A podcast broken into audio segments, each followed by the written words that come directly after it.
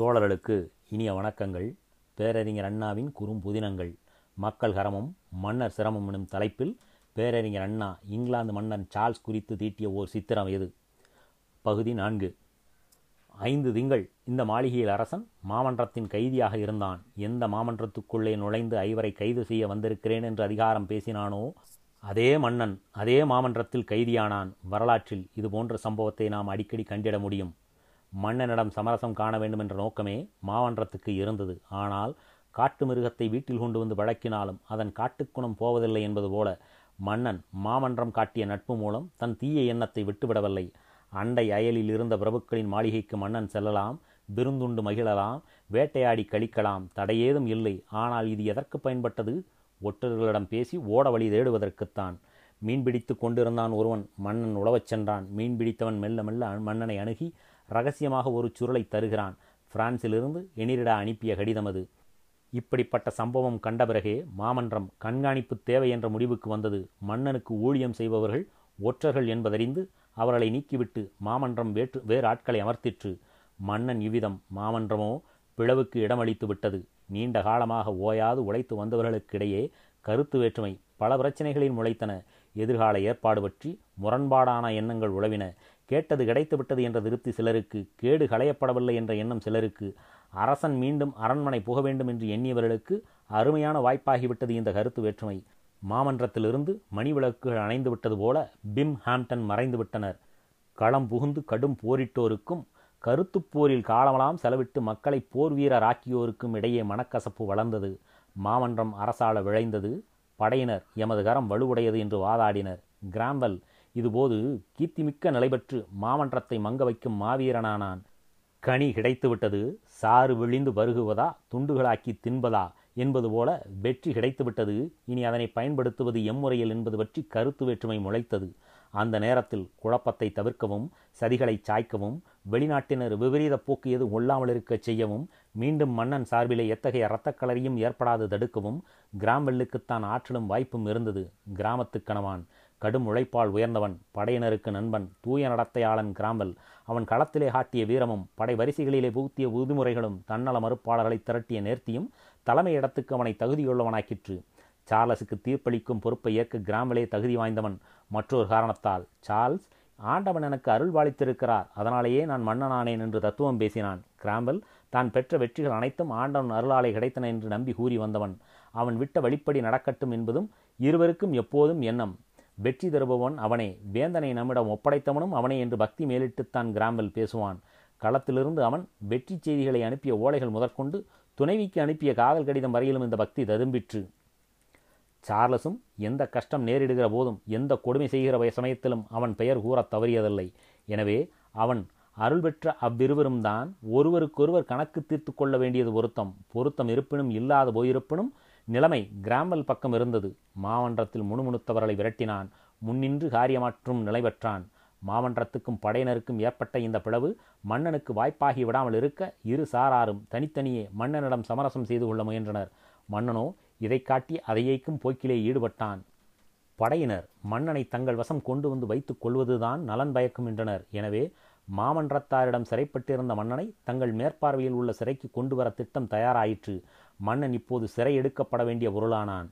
Joyce என்றோர் படைவீரன் சிறு பிரிவுக்கு தலைவன் மன்னன் இருக்கும் மாளிகையை சுற்றி வளைத்து கொண்டான். மாமன்ற சார்பிலே காவல் இருந்தவர்களின் கரம் ஒடுங்கிவிட்டது. கரத்தில் துப்பாக்கியுடன் சென்றான். மன்னனிடம் புறப்படுக. எங்கே? இந்த இடத்தை விட்டு. யார் நீ? ஜாய்ஸ் படைவீரன். யார் உத்தரவு மீது வந்தாய்? நானேதான். எங்கே உத்தரவு? உத்தரவை காட்டத்தான் வேண்டுமா? சரி அதோ வாரும் உத்தரவு. வெளியே நிற்கும் சிறு படையை கண்டான் மன்னன். சீறி பயனில்லை. ஜாயிஸுடன் கிளம்பினான். ஜாயிஸ் இங்கனம் மன்னனை முரட்டுத்தனமாக அழைத்துச் செல்ல முற்பட்டாலும் மன்னன் உடன் வர இணங்கிய பிறகு மரியாதையாக நடந்து கொள்ளலானான். மன்னனுடைய விருப்பப்படியே நியூ மார்க்கெட் எனும் இடம் நோக்கி சென்றனர். அங்கு போய் சேரும் முன் ஓர் இரவு வழியில் உள்ள கிராமத்தில் ஓர் மாளிகையில் தங்கினர். அந்த மாளிகை முன்னம் கிராம்பலுக்கு சொந்தமாக இருந்தது. ஃபேர்ஃபாக்ஸ் கிராம்பல் ஆகியோர் மன்னனை மரியாதையாகவே நடத்தினர். அவன் விருப்பப்படியே வசதிகள் உபகாரத்துக்கு ஏற்பாடுகள். வின்சர் நகரிலே மன்னன் சிறை வைக்கப்பட்டான். மாமன்றம் அனுப்பிய சமரச ஏற்பாடு ஒருபுறம் படையினர் அனுப்பிய ஏற்பாடு மற்றொருபுறம் மன்னனிடம் வந்தன. மக்கள் உரிமையை மதித்து ஆட்சி செய்ய வேண்டும். அதற்காக மாமன்றம் இயற்றிய சட்டங்களின்படி ஒழுக வேண்டும். எதேச்சதிகார ஆட்சிக்கு துணையாக இருந்த துரோகிகளின் மீது மாமன்றம் நடவடிக்கை எடுக்கும்போது குறுக்கிட்டு அவர்களை மன்னிக்கக்கூடாது மாமன்ற தேர்தலுக்கு மன்னன் முகாமில் இருந்தவர்கள் நிற்கலாகாது என்பன நிபந்தனைகள். மிச்சமென்னும் இருக்கும் முடிதானே என்று அலட்சியமாக கூறிய சார்ல்ஸ் உடன்பாட்டுக்கு வர மறுத்தான் துரோகிகள் வரிசையினரோ இதனினும் குறைந்த அளவிலேயே நிபந்தனைகள் விதித்தனர். துரோகிகள் பட்டியல் தயாரிக்கப்படும் போது முக்கியமானவர்கள் வரையிலாவது மன்னன் குறுக்கிடாமல் இருக்க வேண்டும் என்று கேட்டனர். இதற்கு மன்னன் இணங்கவில்லை. அரியாசனத்தை தூசி துடைத்து அலங்காரம் செய்து மன்னனை அமரச் செய்து அவன் எதிரில் கைகட்டி வாய்புத்தின் மாமன்றத்தார் குற்றவில் உரிய காத்து கிடக்க வேண்டும். அக்கிரம ஆட்சிக்கு துணை நின்றவர்கள் பழையபடி துதிபாடி தூவமிட்டு பதவி பெற்று கொடுப்பர் இதற்காக களம்புகுந்தனர் கஷ்ட நஷ்டம் ஏற்றனர் குருதி கொட்டினர்.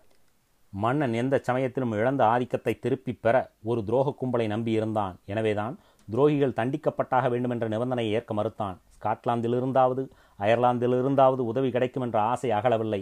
ராணி எனிரிடாவும் முயற்சியை கைவிடவில்லை. இந்நிலையில் உடன்பாட்டுக்கு வராமல் ஆனால் அதேபோது உடன்பாடு குறித்து பேசிக்கொண்டு காலத்தை ஓட்டுவதே சாலச் சிறந்ததென மன்னன் எண்ணினான்.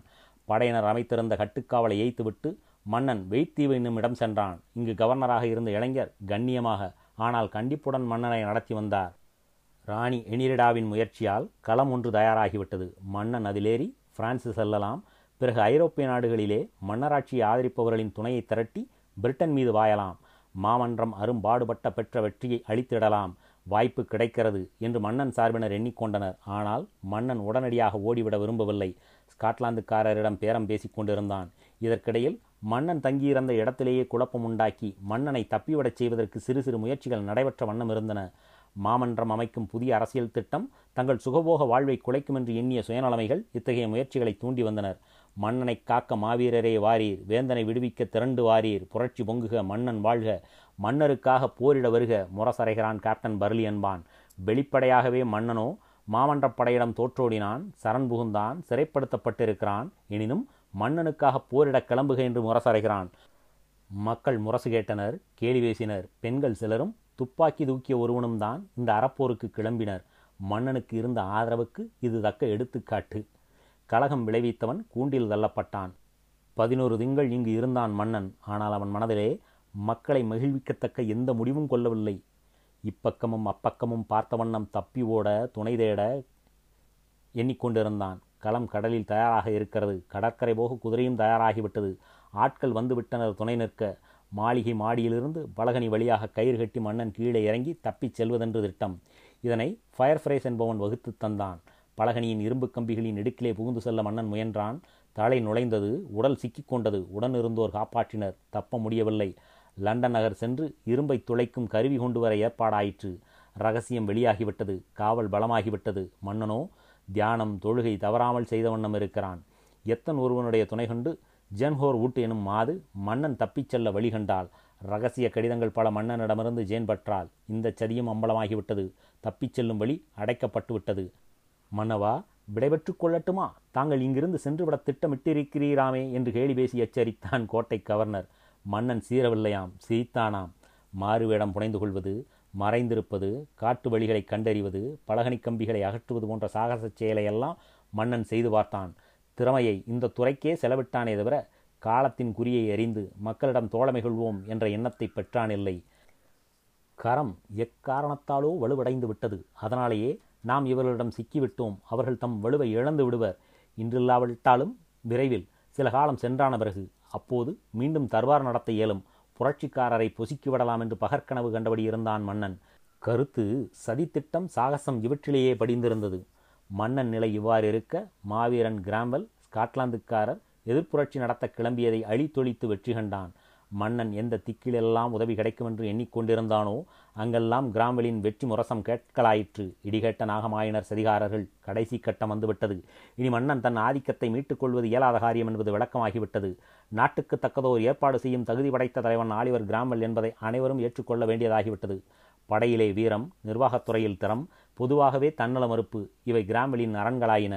மாமன்றத்திலே முணுமுணுப்பாளர்கள் முன்னை நினைவுகளை விட மறுப்போர் ஆகியவர்கள் விரட்டப்பட்டனர். மாமன்றம் பணியாற்ற வேண்டிய அளவு முடிந்துவிட்டது. இனி ஒரு பலம் பொருந்தி அரசு முறை வகுத்தாக வேண்டும்.